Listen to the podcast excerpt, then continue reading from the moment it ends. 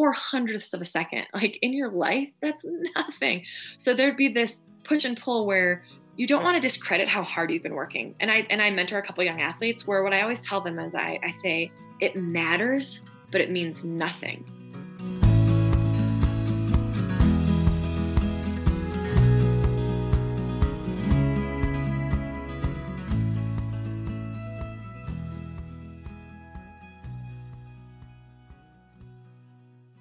Can you believe it? 700 episodes. Almost six years of doing interviews with guests from all over the world, listeners especially from all over the world, and now we're at 700 episodes.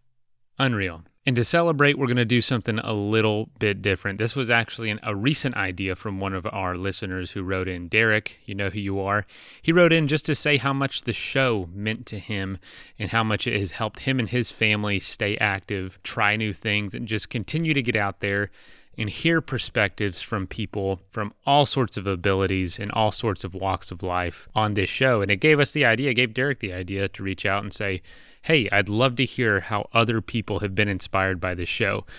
So here's what we're going to do. If we get enough people to submit a story about how the Adventure Sports podcast has encouraged them, challenged them, or, or made them want to change the, their lifestyle like it has me, and it had the other two hosts that host this. If you don't remember, there used to be two other hosts. This show was so impactful on their lives that they changed their lifestyle and could no longer host the show. And that's where I came in a few years ago that's the effect of the Adventure Sports podcast. So if you are out there, the show has affected you, has it helped you through a hard time, helped helped you through a great time and, and make it even better, we'd love to hear from you. And here's what we're here's how we're gonna do that. You got your phone, pull out your voice memo app, just the voice recorder. Uh, you can do this on your phone or your laptop. Just record into the microphone two to three minutes, what, however long it takes to tell your story about how this show has, has benefited you and uh, submit it to our email. You can send it to either info at adventuresportspodcast.com or mason at adventuresportspodcast.com and just mail, email it over. You can use WeTransfer um, or just attach it via, I don't know, however you do it. Send it over and uh, we're going to stitch it together for an episode. Not sure when exactly it will air. It will depend on how many people submit, but I think it'd be awesome the voice memo app on your phone typically has a really, really good clear audio. That I've done this before with my other show, Without Compromise, and it worked really, really well. And speaking of Without Compromise, uh, today's episode comes from that. It's through my day job with Athletic Brewing Company, where we interview people in the athletic brewing community who are essentially living pretty incredible lives. And today we are talking to Kaylin Richardson. This episode's from right at the beginning of winter when the snow first started falling fallen, but she's a two time Olympian skier. She is awesome. She is super positive. She is somebody that just makes your day better after you talk to them. And so you will absolutely enjoy this interview with her. And I hope you continue to be inspired. And don't forget, submit how the show has helped you. Uh, record it on your phone and then email it to me info at adventuresportspodcast.com.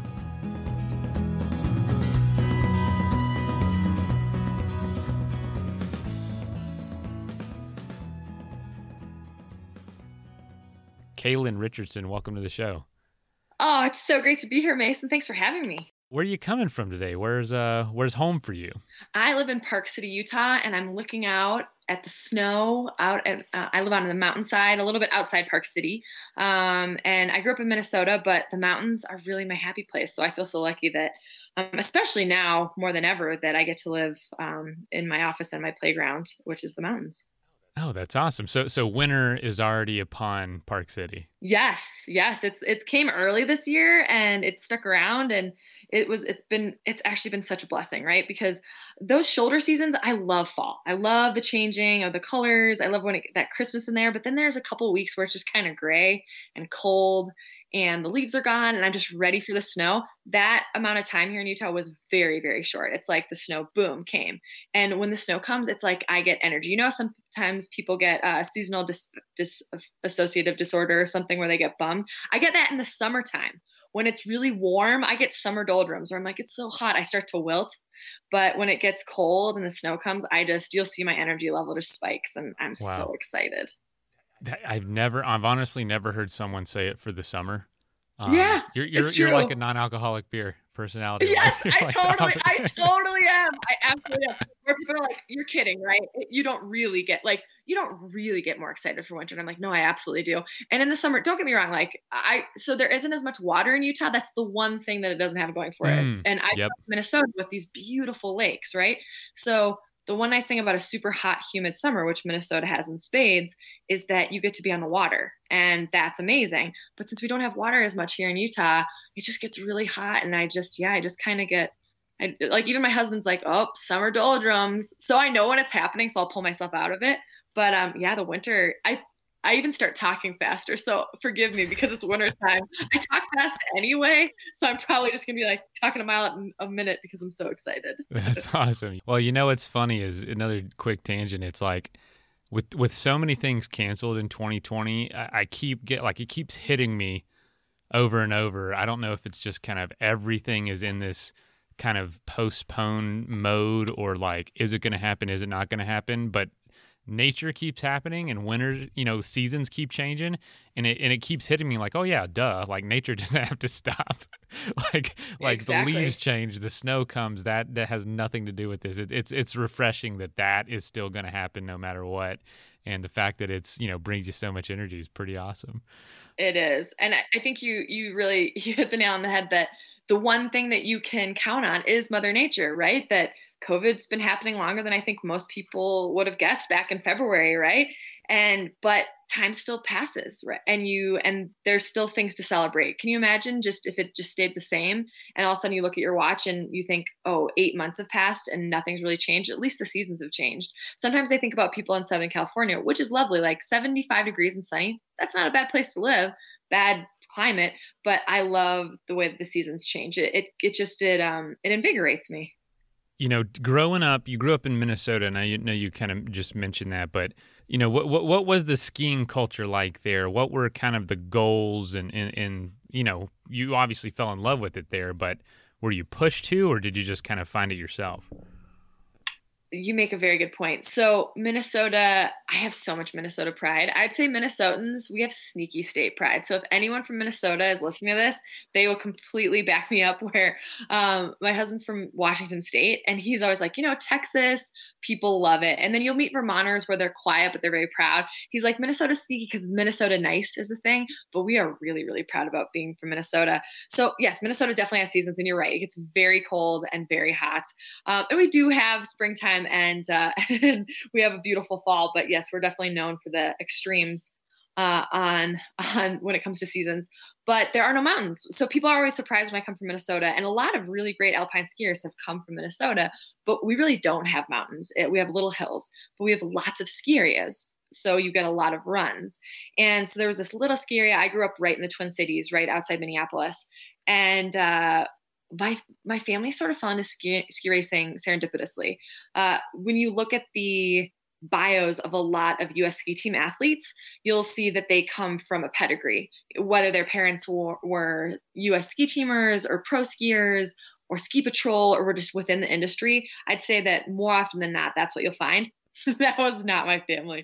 I'm not trying to discredit my family. We're, we're plenty athletic, but ski racing was not on our radar. My dad loved to ski recreationally. And so that's what we went on one ski trip every season. And I have two older brothers. And my parents kind of said, Oh, ski racing is a varsity sport at my public high school. So that when we kind of aged out of this community free skiing program called Ski Jammers, they looked up that there was Team Gilboa, um, which is the ski team about 10 minutes from where I grew up on this teeny hill called Hyland Hills. That's 175 foot vertical. It is very, very small. Wow. Yeah. Yeah. Like uh, the good way of me explaining how small it is is that in the summertime, it's a driving range and decent golfers will drive right over the hill. And that's not an exaggeration. I've seen it multiple times.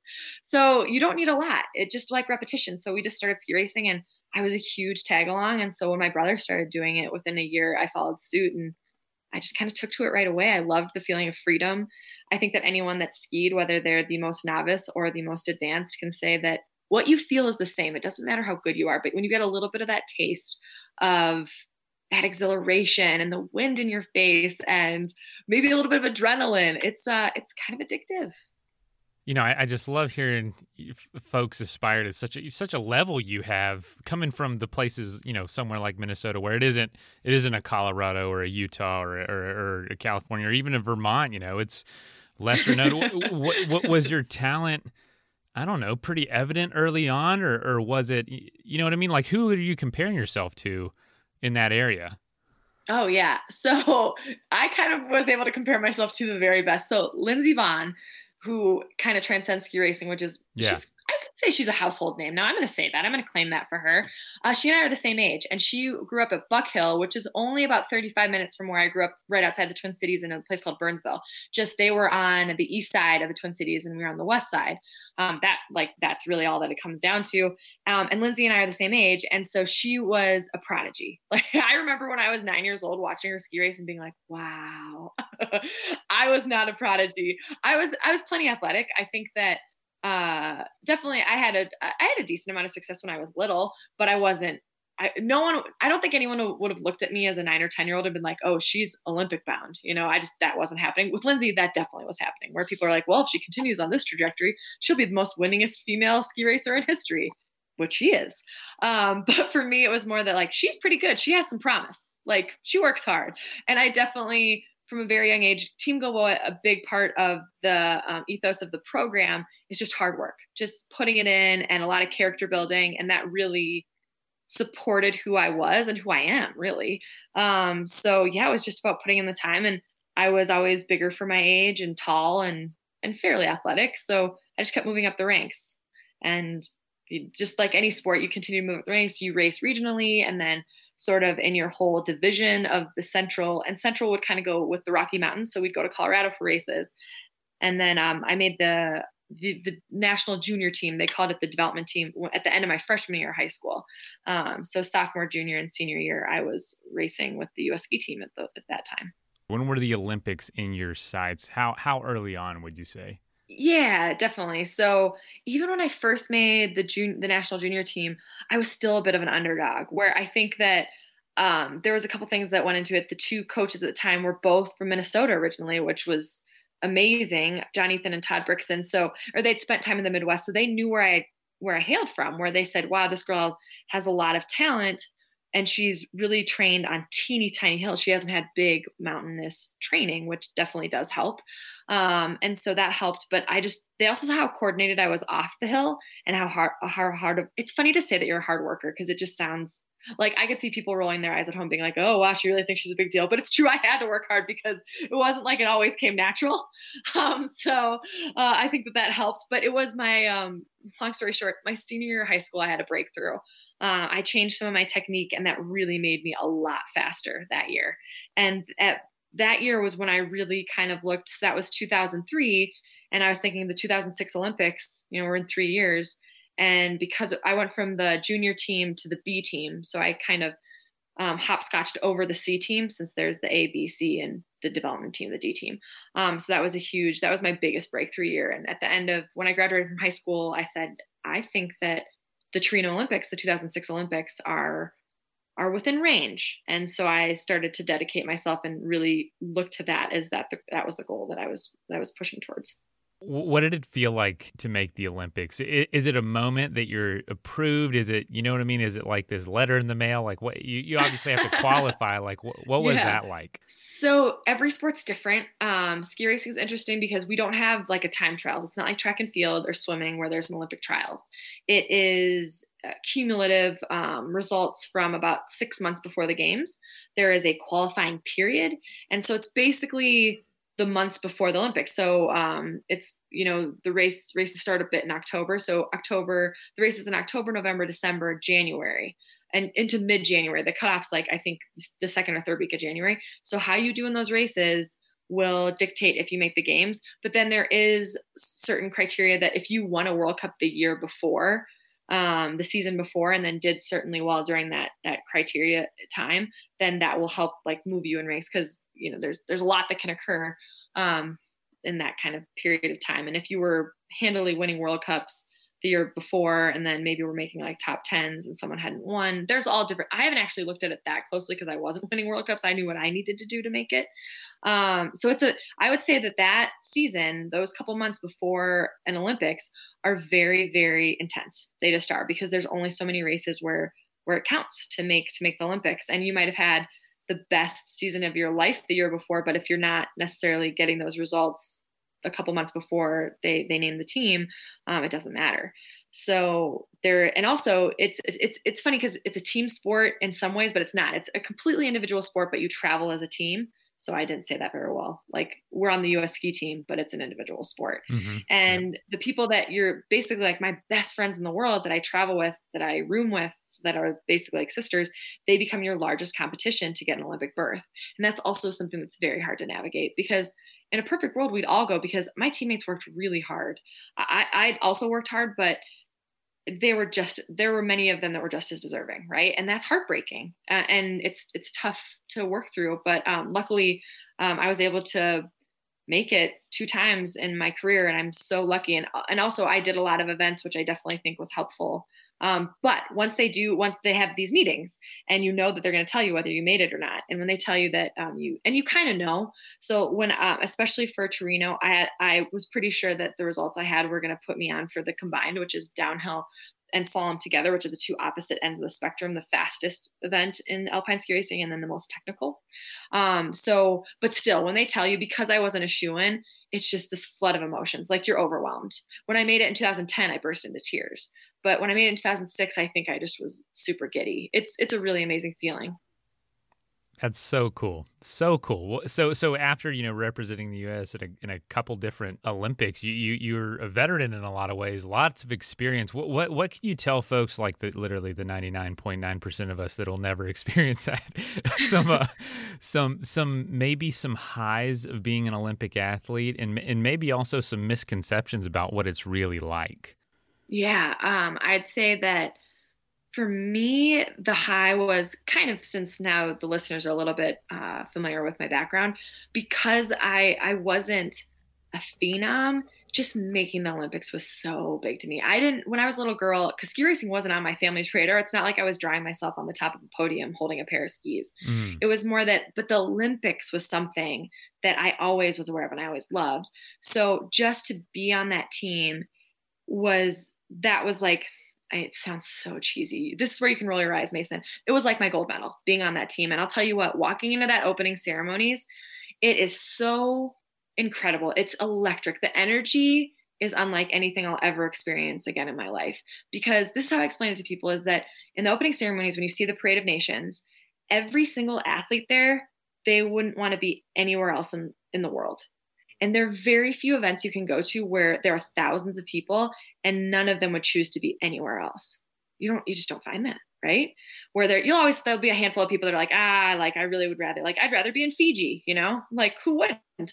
But when you've sacrificed and you've worked so hard the last four years, the last decade, your whole entire life to be at that opening ceremonies and to represent your country and to compete for medals, pretty much every single person would be like, yeah, there's no, like, you couldn't put me anywhere else on the planet that I'd rather be. And that's really, really special. And then I think the other thing that's kind of surprising, well, to add on to like the, the positives of being an Olympian, also the, the Olympics transcend sport, where right after I retired from racing at the end of the 2010 winter, um, I went to Africa for six and a half weeks and was volunteering for a wildlife conservation organization. It was totally different type of adventure. It was amazing. Um, but I was talking to kids that uh, for them to wrap their heads around skiing is is like that is such a stretch, but they'd never even seen snow. So I was trying to tell them, and they spoke English fairly well, but I was trying to explain to them what I what I did as a ski racer, that I was a professional skier. But then when I said I was an Olympian, there was this light bulb that went off, and there was this connection because, of course, where they're from in South Africa, they they knew what the Olympics were, and they they had um, national heroes that were Olympians and probably more the summer variety, but that meant something to them. And it was so cool to be able to share that because I don't even know if they, at the end of our conversation, if they had a better idea of what skiing was, but they looked at me and they're like, you went to the Olympics. That's so cool. And kind of the same sort of questions like, what's it like? And, you know, I could at least take them on that journey a little bit with me. Um, and then on the negative point, being a pro athlete is awesome. And this is not a complaint on any, in any way, shape or form, but it can be very lonely especially being in an individual sport can be very lonely um, especially when you're not skiing well um, and in some ways that can make you very self-reliant and also give you a lot of perspective but i think that sometimes people are very quick to criticize or ridicule, especially those at the top, right? The very top of their sport in individual sports. But that's a really lonely place to be in. And I and I can even say I had a little taste of that. I wouldn't say I was ever at the tippity top, but um, I was able to witness a lot, a lot of those that were. And that's that can be a really lonely spot. And um, I think that sometimes people forget that, especially when when someone doesn't perform and they were expected to I think especially in the American media, they're very quick to say, "Oh, you know, they failed," and I was like, "No, they didn't fail. They got third, or you know, they got top ten. It's just, it's just right. funny how we are in the U.S. We're such a winning um, mentality sort of country. That's so interesting about like the concept of the Olympics.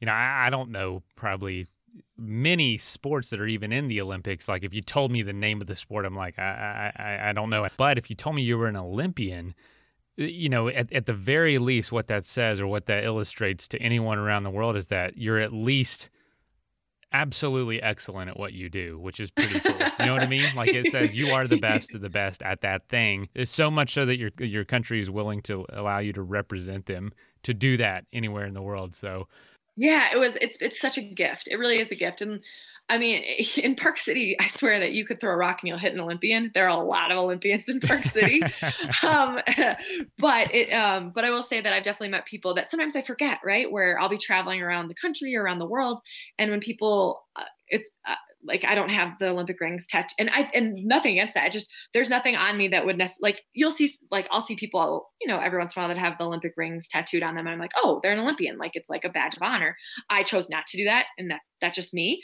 But I don't have anything that necessarily would people would be like, oh, she's an Olympian. But when they find out, a lot of people are like, oh, I've never met an Olympian before, and I can remember being a kid, and it was a big deal to meet an Olympian like that. That was and i i'm still i'm still so humbled because like i said i know so many athletes that are so deserving right?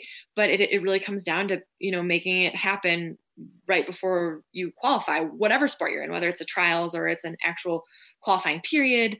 Um, and i would love that for so many more people because i've seen teammates and friends where when you've been an elite athlete and you've been on a national team pretty much the first question you'll get from people is like, "Oh, are you an Olympian?" And I'm so blessed that I could say, "Yeah, I went twice," which is which is really awesome. But I've seen athletes that are that have sacrificed and worked so hard, and they're like, "Well, no, I didn't," and I always get sad for them. I don't know how to be a downer. Mm. It's just sometimes I'm just like, ah. I wish more. I guess it wouldn't be as big of a deal if more people went, but right, right. I do. I, I do sometimes. Everybody do it. yeah, exactly, exactly. That is too funny. That There's so many around you. you. Yeah, yeah. There's not. That's not. That's definitely not everywhere in the country. no, it, this is like an epicenter, and also it's where the Olympics were held. So I think that there's also an element where we have all the we have all the training facilities. So of course, Olympians will sort of end up settling here. So, so at the age of 25, you retired from the competitive side of what what you were doing from the Olympics. What, what did it feel like to retire at pretty young age uh, from what you were doing, or or from knowing that it was going to be competitive and also kind of what was on your radar at that point? Totally. So it, actually i think a lot of people were really surprised that i retired um, in 2010 because i 25 for the level i was skiing at that was pretty young and i was still skiing relatively fast. Um, obviously i'd made the olympics that year but i knew in my heart of hearts that i just i didn't want it enough anymore. And for me to continue to ski for two three four more years another olympic cycle maybe i could have still had the same amount of success but i saw what it took to get to that highest echelon you know top fives top threes and i just didn't have the desire. And for me it would have been a compromise to continue to ski to like ski race to continue to be on the ski um like to try to ski world cup because it was familiar right? Where but the life of a ski racer is awesome and i am so grateful for what the us ski team made possible for me in my career. Uh, but also i knew what that looked like. I'd been on the ski team since for about 10 years at that point and um, i knew what it felt like to be really successful and i knew what it felt like to be not very fast. And i just wanted new experiences and i still wanted to ski. I still had tons of passion for skiing so what I did is I retired and I hung up my race boards, but I always was curious about big mountain and backcountry skiing. And also oddly enough broadcasting. so um, I like I just there were other things I wanted to pursue, um, other talents I wanted to try out and I wanted to stretch myself in other ways because I kind of I you know I ticked that off like the Olympics were my big big goal and I didn't feel like I really had left anything that I that I personally wanted to accomplish where I think other people were surprised where they're like you still have more you could do but I was like no but for me that's what I wanted you know like I I'm I I accomplished what I set out to do basically um, so I took a big departure I moved to LA and Utah, I split my time between Los Angeles, which is so weird because I never thought that I would really know Los Angeles, but I actually do now. and I lived in LA for about two years, and then I'd spend my winters still in Utah. And I sort of started to ski more powder, get a little more radical. Um, through a, a couple different happy events, I got my first Warren Miller movie. And then um, I ended up moving to Park City because I miss the mountains. Like Los Angeles has its purpose and there's some awesome parts and you find your people, but I really miss the mountains. So since 2012, Utah's been been home. I always say that I am a Utah local Minnesota native because that Minnesota pride, I still really hold it. Even though my mom would, jo- would joke, she's like, Do you think you'll ever move back to Minnesota? She'll ask me wistfully. And I'll go, No. but I love going back. I love going back sometimes it, it is better to keep it keep it as a, a treat to have, you know, to, to visit versus being there all the time. Totally. And I always tell people they can have more, more than one home. Like Utah's mm. definitely home, but Minnesota's still totally home. I think that it's funny. I've had people challenge me and they're like, no, you can only have one home. And I, I always say, says who? Like, who made you the Lord and master of who has whose home? And so it sounds like after the Olympics, maybe you had more fun. Oh, Totally. Totally. I would say that it just it can get I don't want to say the word old the word old, but it is to see your sort of for better or worse your self-worth on a on a score not a scoreboard, but um like a time. Like ski racing is very, very um objective where it's if you're fast you're fast. If you're slow you're slow. Like there's no thank goodness i wasn't in a judge sport. I watch judge sports and it drives me nuts because i'll watch them and i'm like they were better you know but obviously i'm not a judge. And a lot of times i don't know the sports but um, it was so much fun to take we call them the poles that are up when you're uh, downhill alpine skiing, like to take the poles off the mountain and be able to totally express myself on a mountainside and ski wherever I wanted to ski. And the winter after I retired from racing, which let's be honest, retiring from ski racing when you're 25 uh, it's a euphemism for quitting. So I quit ski racing. But luckily, when when you're an elite athlete and you're an Olympian, you can just say I retired, and people are like, "Oh, how old were you when you retired?" When you say 25, they're like, "Wow, you did really well." And I'm like, "No, no, I still had to work. I just was done with ski racing."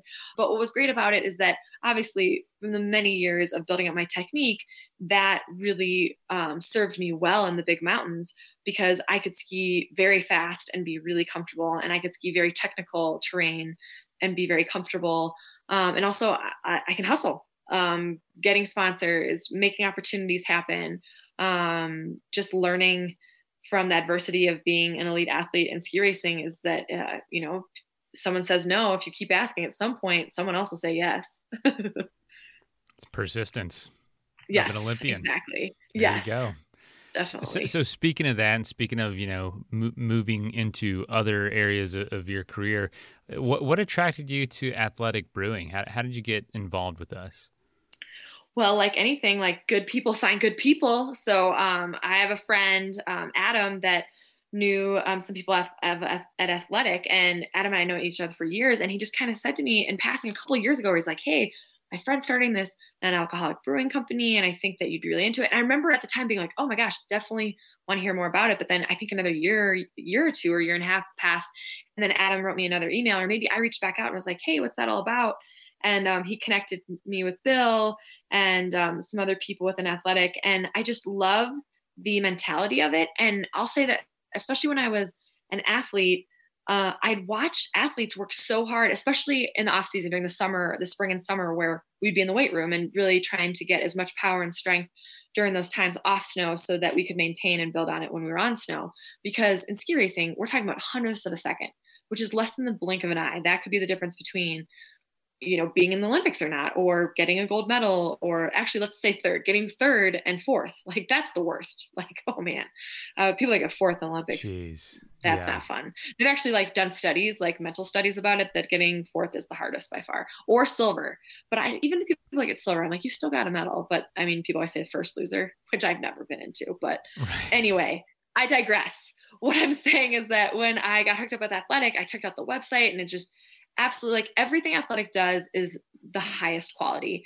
And I'll have to say that even though I like to joke I'm a mediocre Olympian, which let's be honest, I am, but I do love excellence. So when I saw that, I was like, okay, if their beer tastes as good as every, like the people that are involved, the production, the graphics, I'm like, there's something to this. And then when I tried the beer, I was hooked. I was like, this is delicious. And um, wow, I'm going in circles. But going back to when I would train, I'd see people work really, really hard and then go out and party really hard.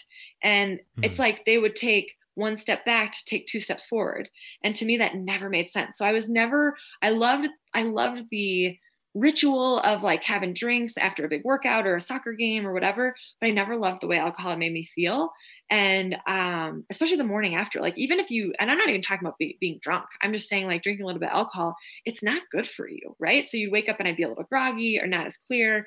And I would never say that I'm like an Adonis and I'm like, my body is a temple. Um, I love sugar, for instance, and that's terrible for you. But at the same point, I, I do like to feel good. And the nice thing about um, athletic brewing is I get all the goodness from beer without any of the parts that I was not um, thrilled about. And I think that's basically what athletic brewing is all about. So I'd say that when I met them and we all chatted, it was just like was just a little match made in heaven.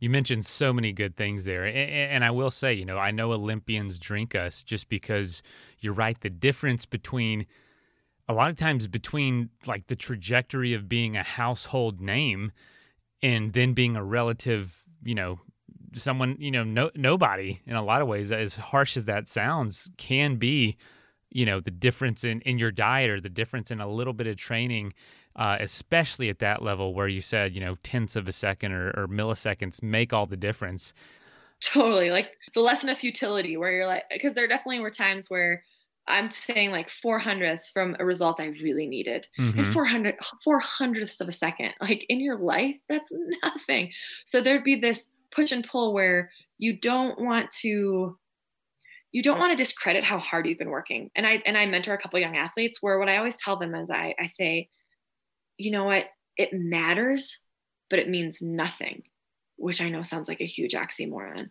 And what I just tell them is I was like, when you don't reach your goals and you've worked really hard, it is okay to grieve that. Like that is natural. You need to go through that because you're disappointed. But remember at the end of the day, and this is true for basically any sport because sports are recreation, right? And they're entertainment and they build character and there's there are lots of different things, but they're not the end all and be all. There's so much more to life. And especially for young athletes that don't have necessarily the life experience to be able to grapple with some of these huge disappointments, I always tell them it really matters. And I'm not saying it doesn't, but it means nothing. And I think that for some athletes that really speaks to them and some it doesn't. But I do make a point of always saying that to them because I know that if someone had told that to me, because the mental part of ski racing was always by far the hardest for me. I put a lot of pressure on myself. And I think that it handicapped me in a huge way. Where if I just had that mentality when I was like 15, 14, 15, 16 years old and was able to really internalize that at a young age, I think I would have been able to do more as a mature elite athlete. Just if I would have allowed myself to really to understand that it mattered a lot and it was okay to really care, but it also to be able to be like, you know what, this is fine. It's not a big deal. Like shake it off because I was not great at that when I was a younger athlete. Well, I'm glad you're able to use that to instill and to to mentor these athletes and also, you know, one day instill in in your daughter. Yeah. You are mom now, and so congratulations. Um yeah, how, how has that experience been and changed you? Oh, it's amazing. So she is five months. So she's still she's still she's not fresh out of the oven. Um, but she's she's still warm. You don't have to like the butter would still melt if you put it. right. Um, it's just been amazing. I think that I will totally admit there was a little bit of trepidation before becoming a mom because being an elite athlete is a super selfish existence. Like you know you get to train like everything's about you. Um and it is it's true like and and sometimes i would struggle with that where i'm like people be like oh my gosh it's so great you give people joy. I'm like are you kidding? I'm sliding down hills on two wooden boards. Like there are people that are heroes. I, like i never thought I was really that, but we don't need to get into that. But um, but man, when Holly was born, it's like it is just so awesome. Man, I would I would never tell someone to have a child unless they're really ready and they're with the right person because that makes it so much better.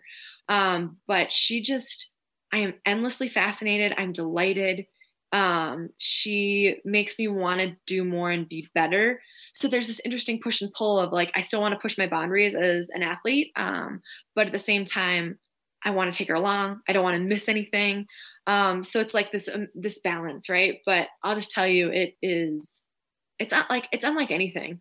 Um, and not to say that I wouldn't feel fulfilled or complete not being a mom, because I still would have had an amazing life. And I have plenty of friends that have no intention of having kids. And I think that's awesome. The world definitely doesn't need more people. Um, but I feel so lucky that, um, that, I, that she's in my life and it's just so great. Like, oh, I just, just, oh, she's just so great. Like, it's just fun. And I'm, and I think that my biggest adventure will just to see her develop and try to help sort of cultivate who she is. Cause every day a little bit more of her personality is unveiled. And that is just so fun to witness. It is. Wow, that is so cool. So cool. So, so I, I'd love to um, kind of, I'd love to get into some, some rapid fire questions. It's like five or six questions we ask. You don't have to do one word answers. It can be like a sentence or two. So, so bringing it back to powder days in, in your career and the Olympics, what would you say your favorite peak or high or achievement was in your uh, Olympic career or skiing career in general? I mean, in my skiing career, the two Olympics definitely I'm super proud of, and that they, they were just amazing experiences. Um, and then um, beyond that, like being in eight Warren Miller movies, to a lesser extent, obviously, but within like the skiing world in the United States, there are a lot of people that look forward to those movies every year, and to be able to be a part of that legacy and to share that joy is so much fun. And I really feel lucky that I that I'm able to do that and that I know know the people and that's become like kind of like a second family. Um, and then also just being able to live live the life I choose, right? Where I've been able to carve out this lifestyle where I get to do these amazing things and um, take people along on my adventures. And I feel I'm really proud of that. And also I, I really, really feel lucky that I've been able to, to do that because um, a lot of things fell into place and, and it was hard work, but also it was just good luck too. Do you have a life motto or, or something you tell yourself pretty often? Mason, I absolutely do. Oh, I'm a sweet. big believer in mantras and just like having a thing. And I found this when I was 19 years old. So it's been like for a long, long time. Um, uh, I was filling out, I was in Austria and I was filling out a card for Völkl, my sponsor at the time, in a very, very Austrian place. And they, they asked my life philosophy. And it just came to me and it was laugh often it's short and sweet, but there's a lot more to it where if you can laugh every day, like life's pretty good. Like you've been making good choices and you've got the right priorities. Great motto. I really like that. Short, sweet, simple, and Yeah. you do that, it's it's life changing. It honestly is Yes. to laugh. So, what would you say you're most curious about right now outside of outside of skiing? Ooh, you know what? I'd say writing. It's funny because I've never written any, like I've never written a book or anything. Like I've always had the aspiration to, um, but it's super hard. Like I have no doubt. Like friends that have written books and they're like, "Canon, it's the hardest thing I've ever done." Like I completely agree with them. Um, but I really enjoy it and I enjoy speaking. So, but I don't know if people would really want to listen, but um, I think that it'd be fun to even just, even if it was just for me, for something that Holly would have to read later in life because you know as your brain fills up with memories and obligations and con- like all kinds of things um, i'd love to have something that she could read of you know especially her early life. So i'm curious about writing and i'm also curious about the future of our country. And that's not even political. It's just it seems like we're at a very um, pivotal point in history. Let's put it that way. And curious maybe isn't the right word. I think maybe concerned is also a word. But i really i do have faith in humanity that um, that we are we have enough ingenuity to get us out of the climate change crisis and all these different things. And my hope and and a lot of the work that i do is hopefully that we'll look back and be like 2020 was a turning point. You know, I'd say we're we're probably mostly optimists optimistic here too at Athletic, and and I I- think we have what it takes to to turn just about anything around. And you know, when you sell non-alcoholic beer all day for a living, you, you tend to think, uh, you know, pretty big, audacious goals are doable. So, so Totally. it totally makes sense. And as an Olympian, you know, it, it, other things are more achievable because of those things you've already seen. So that's that's that's awesome. What what is you know? Speaking of that, what is your biggest goal not yet achieved? Biggest goal not yet achieved. That's a really hard one because I have like little goals. Like I want it to be like a big meaty one, right? I guess like maybe writing a book would be a goal that I have that I Mhm. I don't know if I'll ever achieve that one. And I do feel like it's a bit of a narcissistic en- endeavor to feel like what I would write people would want to read. Um, but then in the mountains, I mean, there's plenty of mountain peaks. Like I'd love to get to the Himalaya. Um, there's all those different things, but it's funny. It's not like a goal. They're like intentions where I'm like, I would love to do that, but it's not like I've set it out.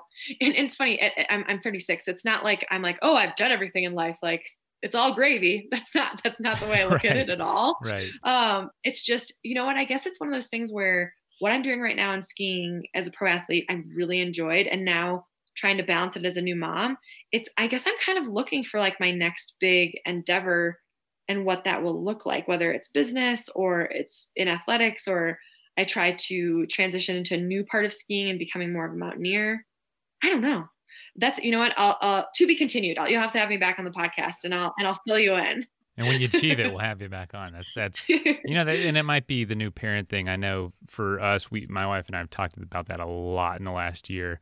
All right, so the last question, and to kind of wrap it all up, what does it mean to you, and how do you live without compromise? um, to live without compromise is to unabashedly be yourself. I think that one of the biggest problems in our world is that there are so few people that have enough courage to really be themselves. And that makes me sad for them because they are limiting their happiness in a huge way. So, if there's one thing I could inspire people, whether it's as a pro athlete, a writer, a skier, a mother, is that what like you really what like really is inside of you like that is beautiful and relevant and worth celebrating That's awesome. Well, Kaylin, thank you so much for joining us on uh, Without Compromise, for sharing some wisdom, you know, sharing some of your experiences, your joy. You're obviously, you seem like just such a happy person. It's great. It's great talking to people who are happy this year. I mean, it's hard to come by. So, yeah, thanks for joining us and thanks for being a part of the Athletic Brewing community. We love having you part of the team. And, uh, yeah, it's it's it's really cool to talk to folks like you every other week. So thank you. oh thank you so much mason and to all those listening you know what just keep on keeping on right that things will get better um, and i think that you're right mason there are a lot of people that are struggling right now and and that is kind of like what i tell those kids that i mentor it uh it matters but it means nothing because Mm. time will heal and we'll get through this and i think positivity is a huge part of that and athletic brewing is all about that so it is my privilege to be a part of it so thanks Awesome. All right. Well, cool. We'll have a great day and uh, enjoy the winter, enjoy the snow, and we'll talk to you soon. bye First of all, thank you so much for listening. It means the world to us that you choose to listen to this show. If you'd like to help us further, you can leave a review on iTunes, share us with your friends, your family. It goes a long way to grow in the show. You can also support us financially through patreon.com slash adventure sports podcast. Link is in the show notes. And also, if you have an idea of who could be a good guest for the show, we're always looking for people to tell their story uh, about the outdoors or adventure. So if you know someone, please reach out. Email us at info at adventuresportspodcast.com. And until then, get out there and have some fun.